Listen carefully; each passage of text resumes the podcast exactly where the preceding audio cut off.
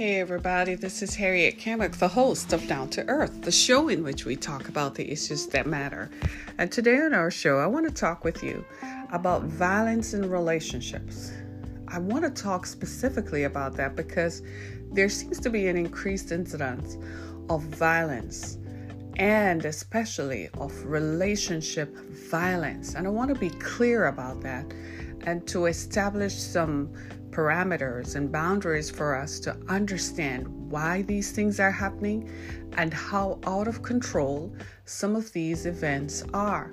And this is typical because it's happening not just in our local community. So, wherever local is for you, whether local is Detroit, Michigan, as it is for me, or whether it is Kingston, Jamaica, or whether it's in Bangladesh, or wherever your local community is, as you look around, we're seeing more and more violence taking place. Now, some of that violence is personal. Uh, it happens to people who seem to be just out of pocket. People just seem to be going out of control. And some of that violence is relationship where people in intimate partner relationships. So I'm going to start off by describing what violence is. But first, before we do that, let me tell you a little bit about ourselves. My name is Harriet Kamek. I'm the host of Down to Earth, in addition to which I'm also an author and speaker. The Exodus Foundation is our nonprofit organization through which we provide services to people in our community. So go to our website, harrietkamek.com, for more information about what we're doing in our community to end human trafficking. And if you can, please leave us a donation. It always helps to help us keep the lights on and keep the work of the Exodus Foundation going. You can also find more information about me wherever you are in the world by simply putting my name in a search engine. So, I want to talk with you today about violence in relationships, and I know it's rather unusual, and I haven't talked about this publicly for some years now, but have you guys noticed, just like I have, that since the pandemic, people just seem out of sorts? It could be that we are thinking that we're paying more attention to this, but the real truth is, people it's happening. People more and more are becoming more and more violent. Excuse me. And it seems that the violence is somehow directed. It seems as if we're becoming more and more violent. We are spreading, we're just not giving the correct response to issues. Let me explain it this way you might have observed that when you go into a business to do business, I mean, we're all aware now of our environment and so on, right? So you go somewhere, whether you go to the bank or you're at a store, have you noticed that when the person behind the counter tells someone no or tell them they can't do something, all of a sudden people just seem to want to pop off? Like it's just out of control. Like everybody is on edge, everybody has something going on. A lot of this has to do with the pandemic. Emerging from the pandemic has affected us mentally. And there are large groups of the population and large parts of the population who refuse to go and talk to someone about it. They're refusing to go and deal with their issues. So now the rest of us have to deal with whatever is choose from their behavior. That's just the truth. I'm not criticizing anyone, I'm making observations. The fact of the matter is that the pandemic did a number on us mentally. Look, we're survivors right now, and we had to watch 40 million people die worldwide, not because of a war, not because of some gas or biological warfare stuff exploded, not because somebody picked up guns and went and shot up anywhere and shot up a whole country. No, no, no we watch 40 million people die from an invisible virus. That, my friends, is cause to make us what? Go crazy. Then we had to watch the whole world shut down, not just America, but Tokyo shut down, Germany shut down, London shut down, Paris shut down, Morocco shut down, Marrakech shut down, Portugal shut down, Spain shut down. Even Argentina was shut down. So we had to watch everything in the world come to a full stop. So then we started thinking now, here's the difference the people who control us, yes, they are. They use the media and entertainment. The media is a form of control, whether you like it or not. They put out stories that they want to manipulate your way of thinking. So the people who control us finally now they realized that we had some time to sit down and think. When we began thinking, things became clearer. Suddenly we became what? More aware of the disparities that exist. What are those disparities? Racial disparities. We became more aware of why we are where we are economically and why there are some people who are richer than others. So we became more aware of what? The inconsistencies and the incongruities that exist. And so people began to think that this is not fair, that there is a way to recapture, that there has to be a way to level the playing field and create parity. Hence the George Floyd protests. Once policymakers, public policymakers, and the billionaires who have billions of dollars who what own the industries that make money off the backs of the rest of us once they realized that what did they do? They said ah you got to stop this. Get everybody back to work. Get people back to work. You got to stop this virus. You got to stop people. Stop scaring people. People got to get back to work. Because if we had sat down and thought more and more what would have happened? Revolution. People would have wanted change. Now, today's revolutions are silent, yeah?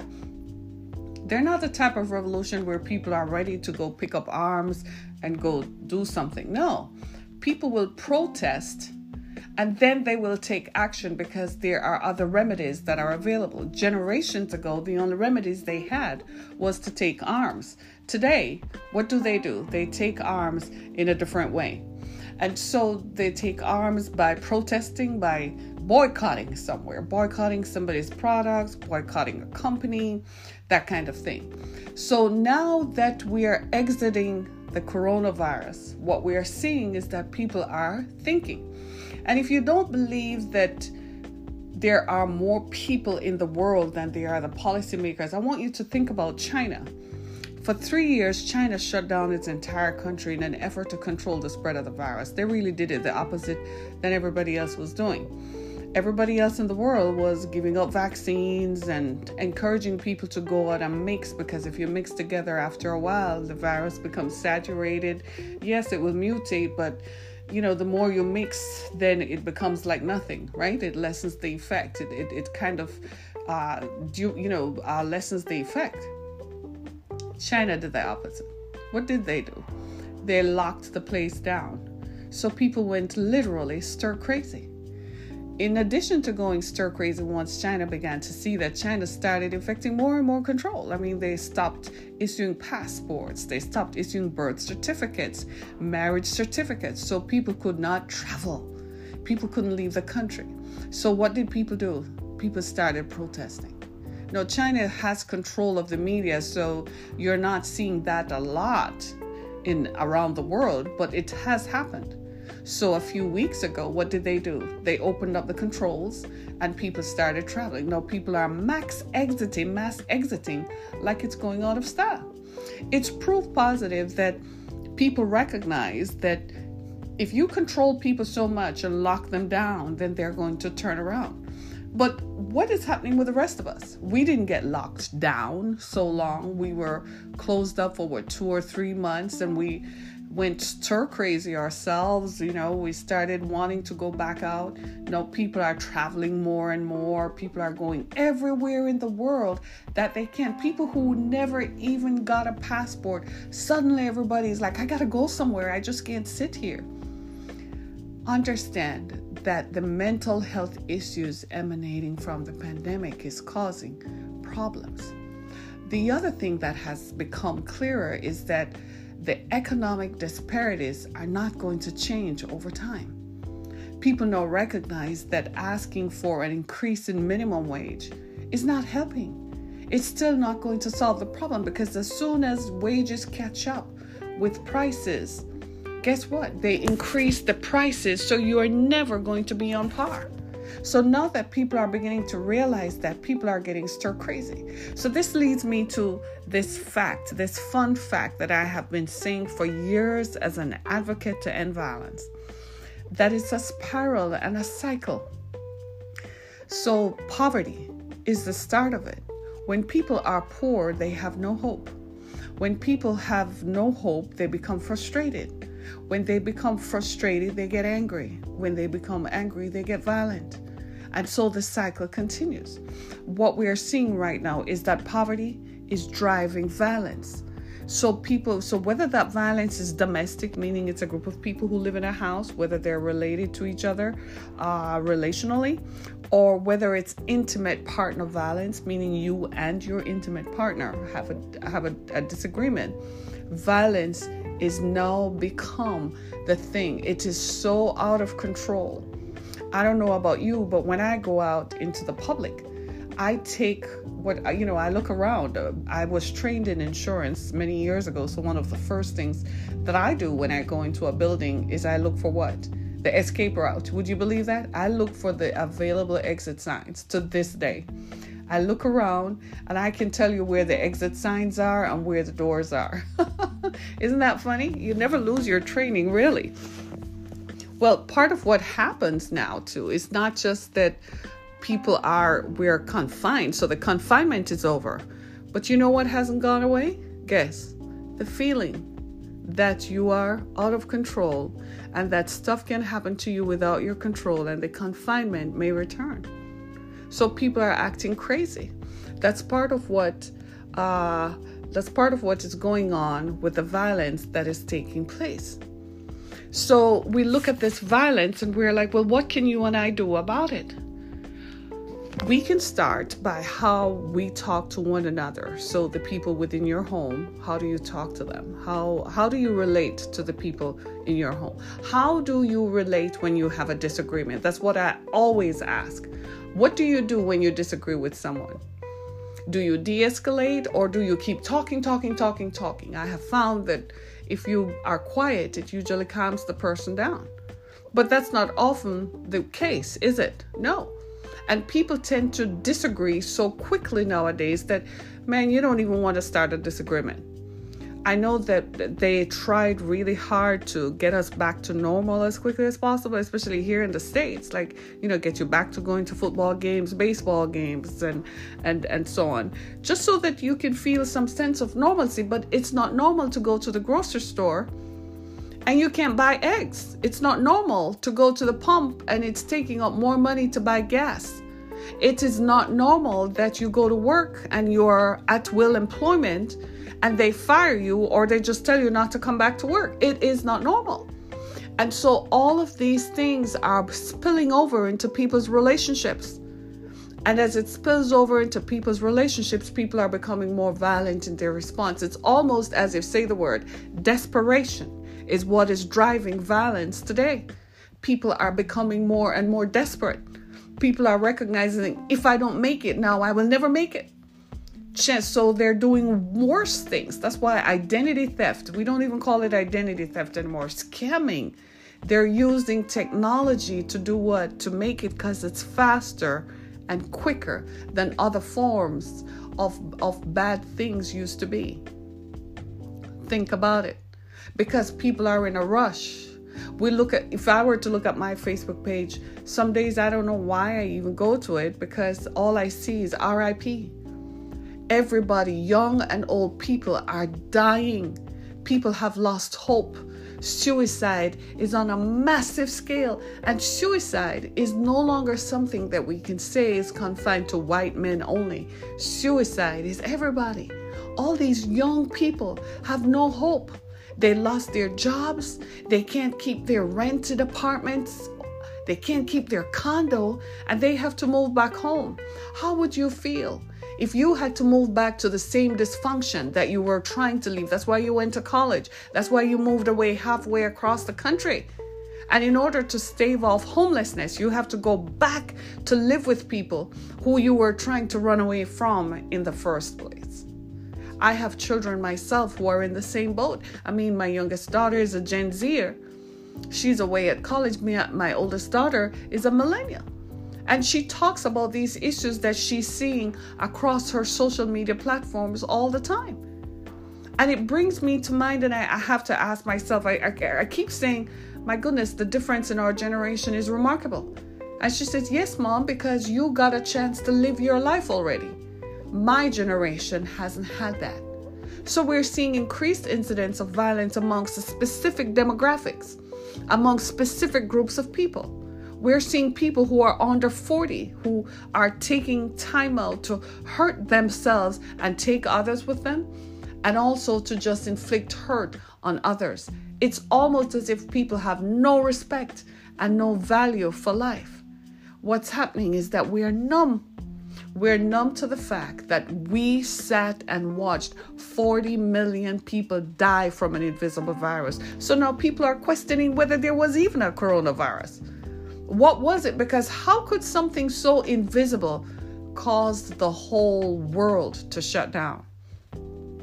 Here in America, my generation and over, we're still reeling from the effects of January 6th. Today, that I'm recording this is two years since the insurrection at the US Capitol.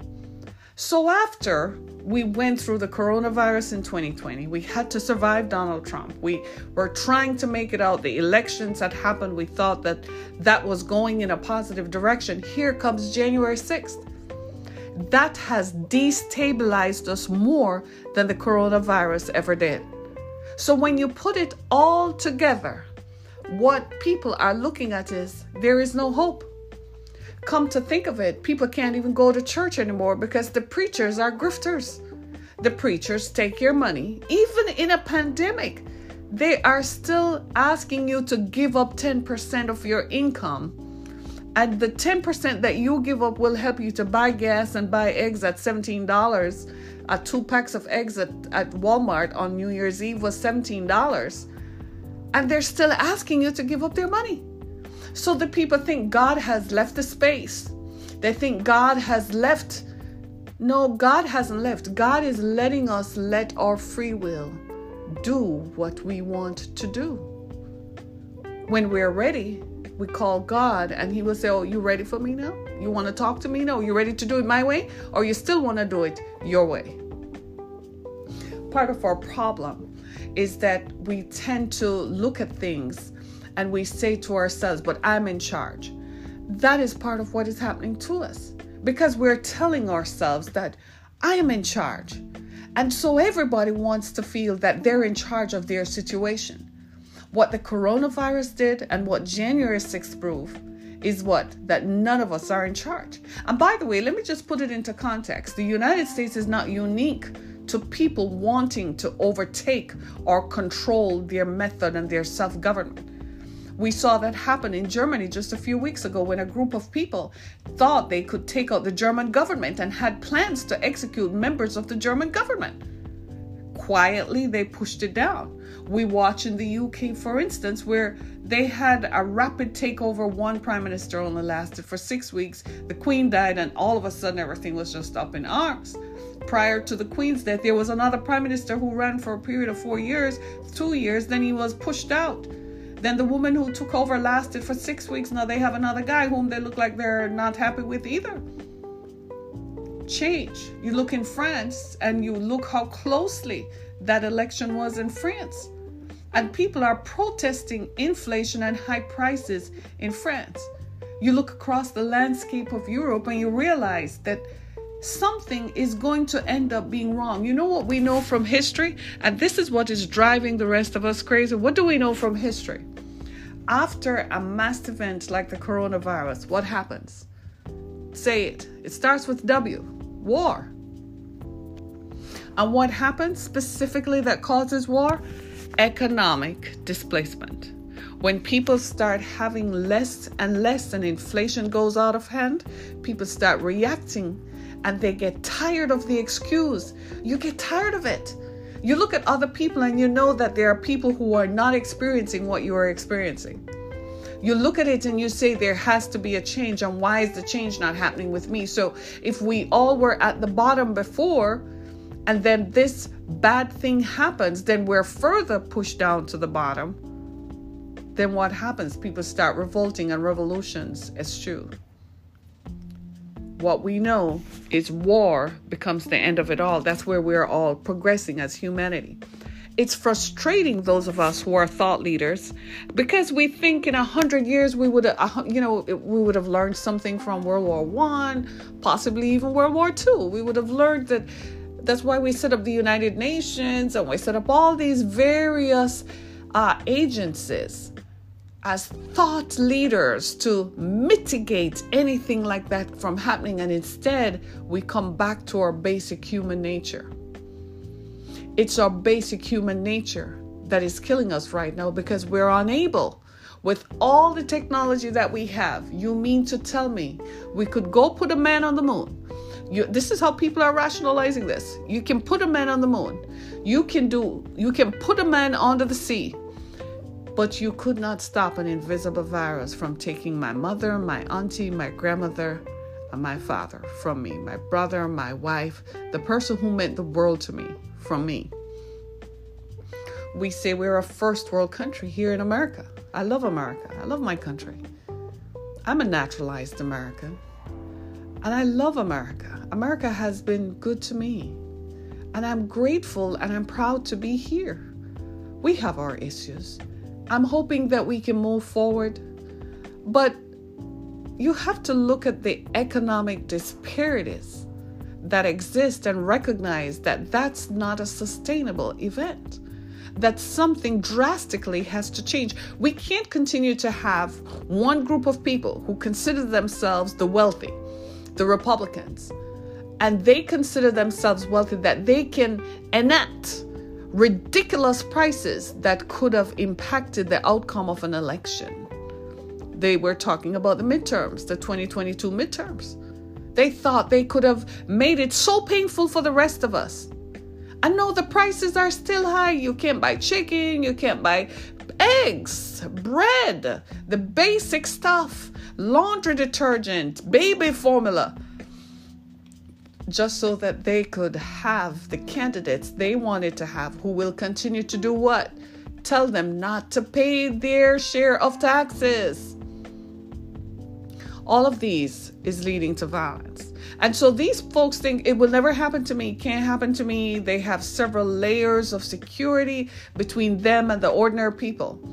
Can I just ask you a question though? If you're listening to this and you're one of those wealthy people, how many layers of security is between you and your security guard? Just answer that question. Because you might think there may be layers of security between me and you, and there are. But the guard who is securing you, is he equally as wealthy as you? Is it another billionaire? Then if it's not, you have a problem. You're still not safe because you're still reliant on someone you are paying less 2300 times less than what you are valued or you earn to take care of you. So you are not safe anyhow. I'm saying all of this to say that we're all in this together. And at some point, it has to click through our collective consciousness to recognize that we all have a part to play to extricate ourselves out of this. I'm not saying this in a vacuum. Don't get me wrong. I am saying that we have to do something about the violence that is pervasive in our community. It's not enough for public policy leaders to sit back and think the violence that is running through the streets of Philadelphia or the violence running through the streets of Miami or through the streets of Detroit is confined to a certain demographic of people and you can just let guns flow in. For the life of me, I cannot understand how guns are more affordable than food. I don't understand where people find money from to buy food, to buy ammunition and guns, but can't buy food to sustain life. Can't pay rent, can't pay a mortgage, can't send their kids to school, but you can find money to buy goods. Because if you create the economic situation and if you create the social climate enough to make people feel hopeless, yes, they're going to resort to violence. And yes, they're going to kill their brother. They're going to kill their sister. They're going to kill their girlfriend. They're going to kill their wives because they think that violence, they're so angry in the moment. Have you ever gone to the prison and talked to someone after the event is over? What do they say? They say, I don't know what came over me. It's not just something crazy just dropped over them. It's a lifetime of having no hope. And the frustration began peeking through the pandemic when all of a sudden you finally see all those people whose records you bought, all those people whose music you downloaded and you were driving through, all those people whose sneakers you bought and all their brands that you bought. They posted on social media how they were living. They had to run through their farms. Their farm is 100, 100 uh, acres. You don't even live on half an acre. You have to pay $750,000, $1.1 million, $3 million to buy a half an acre, and they're living on a 100 acres. When you began to see how this really stacks up, people became more inclined to violence. So you have people living together. You put two people in a room, intimate partner violence now, and you put them together in a house and you tell them to live and they have to go to work and interface with people who are just like them, who are equally as frustrated.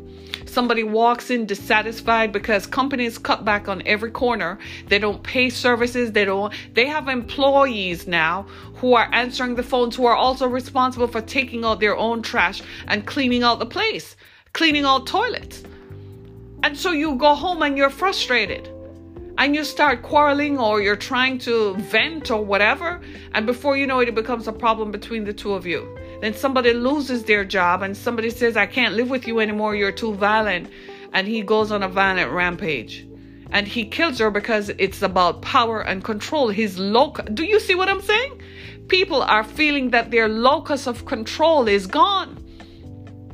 They have no fundamentals, nothing to stand on nothing to hope for, nothing at whatsoever. All that they have is being taken away. And the worst part about it is now you have absolutely no control. So, what do you think happens in a situation like this, my friends? There is nothing good that comes out of it. And and here's the thing. Here's where the preachers and I go wrong. The preachers don't preach hope. They don't what they preach is grifting if you give me $10,000, if you give me all the money, then you're suddenly, something suddenly is going to happen. That's not really how it works. God gave us free will. God is here to help us, but not when you are telling people in order to get their money that you must give them money. It's just like somebody on Facebook saying, if you give me $60, I'll put $2,500 in your, in your cash app. Same thing. That's not how it works. God will bless you and give you because He loves you. So He's going to do it anyway. He may not do it in the time frame that you wanted to, but it is going to happen. But you have to be what? Diligent about it. What is your diligence? Wait for it. And if He gives you specific instructions, obey those instructions. But that's another conversation for another place. So you might be saying, then, Harriet, then what is God doing about this violence? He's watching us all go through it. Are we going to listen? Or are we going to keep marching until the whole world is at war? Because we have no place to tolerate. So the question really is the fanboys, the fanboy billionaires, because that's the new thing. Everybody wants to be, even the billionaires now want to be well liked. They want to be celebrated, they want to be celebrities. It's not enough for them to just sit down and run industry and sit back and go to their parties or whatever they do. Now they want what? They want to be celebrated. They want people to know their names and to like them, and they count their likes on social media. So now those people want more and more money. So they feel like they need to collect more money. So they're obviously never going to pay enough taxes. Look at Donald Trump. They fi- filed his tax returns. He paid zero dollars in 2020. He paid, do you know the maid, his maids paid more money than he did? But he wants to be a billionaire so bad. Do you see where I'm coming from? So people are looking at all of this, and instead of us coming together and say, well, what can we do about it? Let's make sure that when we're electing candidates, we elect people who are us and frankly, maybe it's not a bad idea to change people out every two years. Don't let them stay in there for four and six years for continuity of programs. No, because the longer they stay there is the more they want to stay there and the more they're going to side with the fanboy billionaires to keep themselves in that exclusive club. Something has got to change. We've got to do something about that. People are suffering and they're paying the price. We have a whole generation of people who lack hope and have no hope. and who are killing themselves off because that's the only way out that they can see. The others are taking up guns and shooting our mothers and our friends and our sisters and our fathers and uncles because they're angry because it didn't turn out the way that it should. This is a tough conversation for all of us to have. And as tough as it is, it's a necessary one. Now that I've given you all the reasons why people are violent, know what can be done about it. It's going to take each and every one of us. And guess what? The people who are really violent, they're not listening. They're not willing to listen to what it is. Yes, you are angry. I'm angry too. I'm not happy with what the way things are. But I am not responding by going out and shooting up the people I know and love and shooting up the community. That's not because I'm special. That's because I'm what? I'm connected. I am sitting down and thinking that there are other ways to offset that. So the people who are actually going out and shooting and so on, maybe it's time we re examine all this criminal justice reform that we're talking about. Maybe it's not criminal justice, more like mental health justice. Maybe we need to see that people who react this way need to be remediated. Maybe people need to spend a little bit more time medicated and to be placed in areas where they are taught not just de escalation, but that they're monitored. Come on. We all know we have family members who are out of pocket family members who don't react the way that the rest of us react to common everyday situations and frustrations. And if that is the case, when they do go and fire up their guns and so on, it's time for us to say, hold on, that is not normal. Let's look at it this way. Generations ago, they were faced with similar issues. They just didn't have technology or transportation the way we have it. They certainly didn't have communication the way we have it because people in one part of the world didn't know what was going on instantly in another part of the world. They didn't have social media, they didn't have 24 7 news cycles. So I can't control the 24 7 news cycles, but you know what I can do? I can change it off my channel. I don't listen to the news in my car, I don't listen to the news in my home, and I definitely disconnect from social from from from news updates. I had to for my mental health. It drove me crazy gave me anxiety. Then i choose to curate what i watch on social media. So these are remedial therapies that we can immediately do for those of us. And if after doing this so i changed what i watch i changed the amount of information that comes to me and then after i did all of that i changed me I made sure every day I evaluate myself. I ask myself, how are you feeling? How do you feel about this? If it's not making you feel good, exit stage left. So I'm saying to all of us, we have somewhat some personal responsibility here. We have some accountability to ourselves here. And we have to step up to the plate and recognize that in order for the change to be, I am going to have to change in my environment. So when I tell the people around me to change, they have to see it in me first. So I can't be at a family gathering and lose my cool because somebody didn't pour the Kool Aid right, or didn't mix the Kool Aid right, or the potato salad was off. Or I can't disagree with someone because something happened 50 years ago. That's not the time and place to do that. Do you see what I'm saying? That does not invalidate what happened 50 years ago, but maybe taking it out in a public space is not the best place to do that. So now they're looking at cognitive behavior therapy and saying maybe we need to look at this more. Well, it, it's just a series of steps that tell you how to rethink what happened to you. I have found that that is the only real way sometimes that it can be helped. But what I see missing more than anything else is hope. We have to find a way to deliver hope to the people. We have to find a way to bring hope back. When people have something to look forward to, or someone who feels that I am 14 years old, I got pregnant, the only thing that's open to me is a McDonald's job after the baby is born, and I will have to work that for the rest of my life. It's people we need to reach with hope. We want to reach young men who are stealing Kias and stealing cars that that's you're going to go to jail and when you once you go to jail you are never coming back from that. It's over for you. And one day you will wake up at 40 and 50 and you will hate yourself for what you did to yourself when you were young. I need us, those of us who are in criminal justice reform, I want you to start telling the truth. Stop telling people that the society owes them. Start telling them that they owe themselves too. That yes, you maybe should not have gone into that car to steal that car. I have been in situations where I myself found myself without money, but you didn't see me go into a store to take it because that's not going to help. See what I'm saying? These are tough conversations, and nobody wants to have it. You're dating someone and everything about it tell them that tells you that something is wrong with them. Listen to your instinct. Don't let the, the, the pressure and the social pressure from your community, from your social group, tell you that you must have sex and you must have a man. And if you don't have a man, something is wrong with you. So you end up with someone who you know is wrong for you and who, when you start having issues, it results in violence. Don't do that to yourself. I see all these beautiful young women on social media who are being killed by men whom they were intimate with. It's an epidemic. Why is that happening?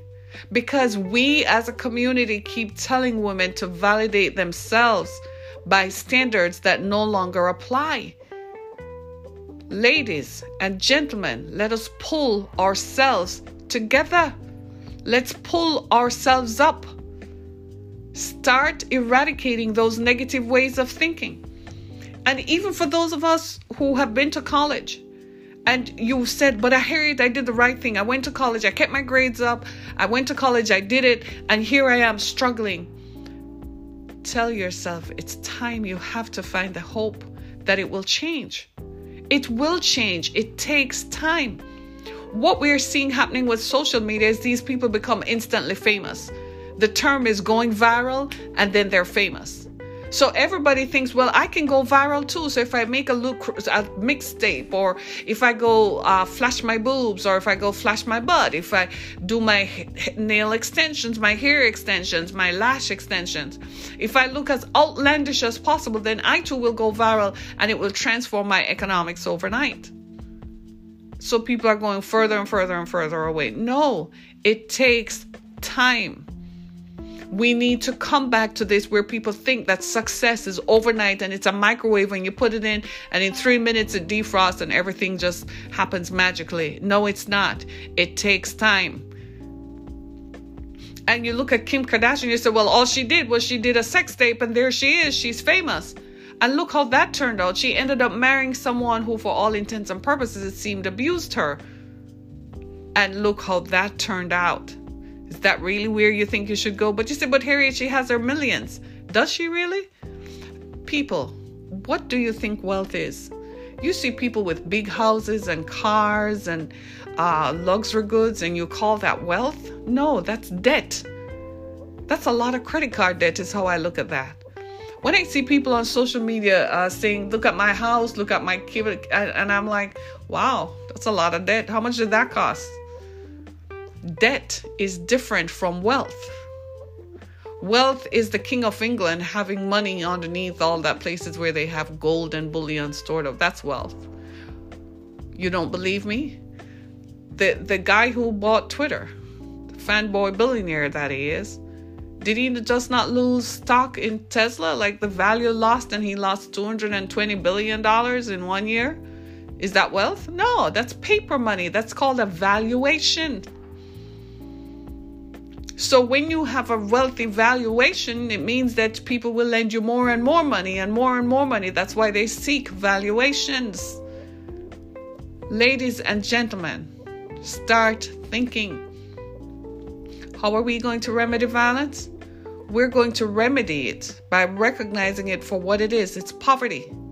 The people in public spaces who are policymakers, those of you at the local level, because by the time it gets to the president, it's so bad now you have to call in the, the army. So it's too bad, the two way up there. At the local level, at the city council, that's where the remedies for violence starts. How does it start? Stop exercising public policy that impacts people and further marginalizes people. The Department of Health and Human Services is not giving out food stamps anymore because you are trying to hold on to dishing out food stamps and people are getting frustrated. So they're going to kill and rob and take $50, cut off somebody's life for $50 because they're hungry. Loosen it up and give them the food stamps so they can go give their baby daddy so he can go do whatever. Loosen it up. That's where it starts. I kid you not. Start giving them back the welfare check money that they used to that people used to get. We didn't have crime so high. Understand that people are always going to exercise their due right to go and smoke weed or do whatever. Then that's where the policies come in to stop that. But they freed up weed. So now all those people who are went to jail for weed, what are you going to do with them? Confusion? Much? Yeah. So now you have to have policies in place. It starts at the local level. We need the police to do more policing. Yes, I don't believe in defunding the police. You can quote me on that.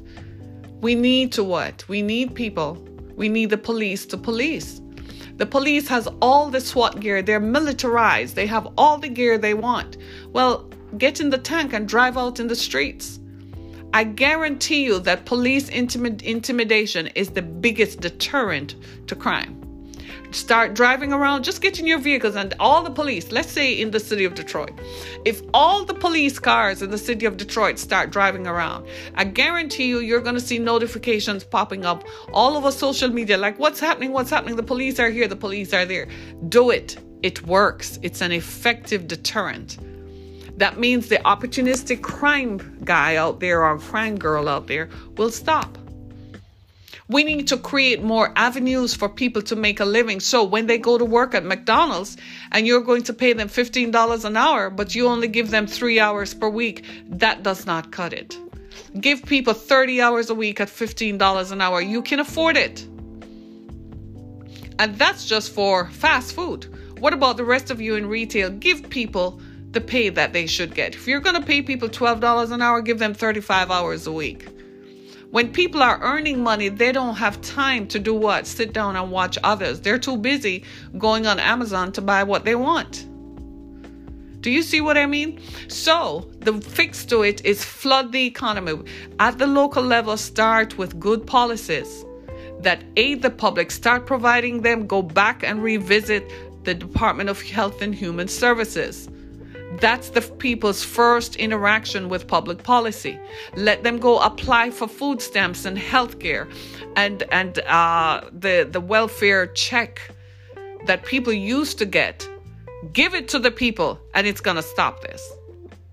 Because there are a certain group of people who are doing this, the demographic where it is happening. That's the demographic that we need to think about. Give people jobs and the policing the police has to get back to policing. You have the vehicles, drive around the streets.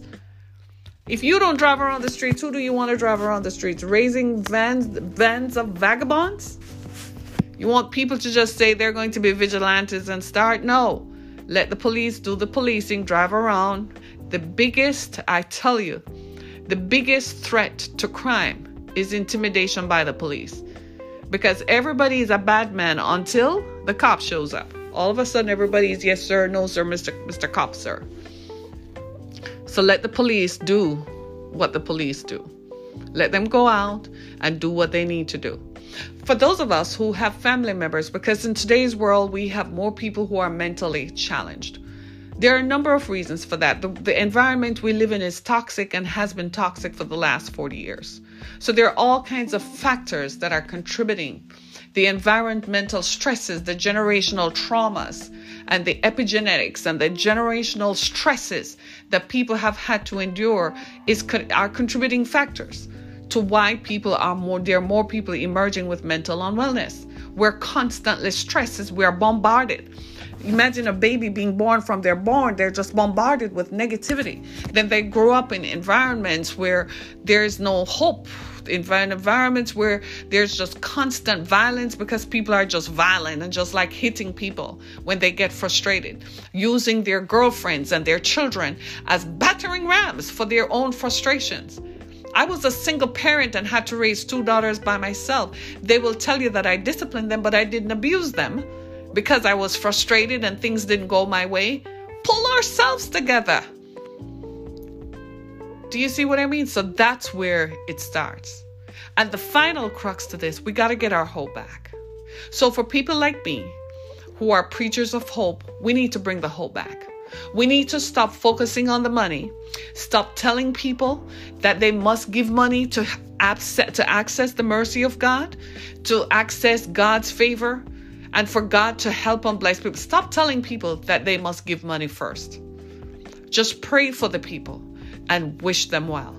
Just say, I pray for you in the name of Jesus. Just say, I pray for you that you will be successful, that whatever you touch, that you will it will come to pass. I pray for you even now as I end this broadcast that whatever you are believing for, whatever you are touching, whatever is on your mind that is good and healthy, that it brings you wealth and success. I pray that everything you touch and that you are covered this day, that no evil will harm you and no evil will come upon you.